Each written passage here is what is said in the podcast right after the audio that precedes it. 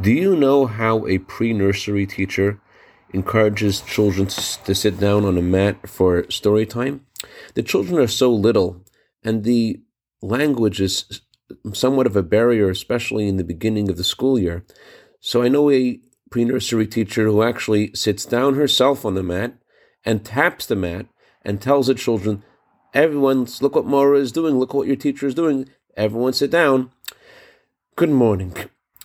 The Ashkenazi community has just joined the Sephardic community in reciting the Slichot prayers.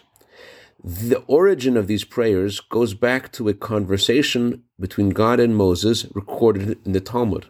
Moses asked God, I see the temple will be destroyed, and it will no longer be possible to offer sacrifices.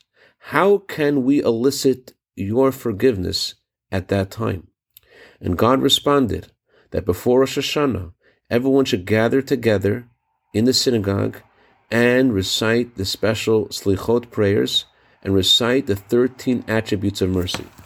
But God wasn't satisfied by telling this to Moses. This was one of the unique instances where God actually showed Moses how it's done.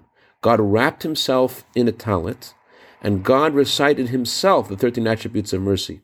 And the reason why God had to demonstrate this to Moses was because God saw how hard a Jew is on himself or herself and thinks that God can't possibly forgive me.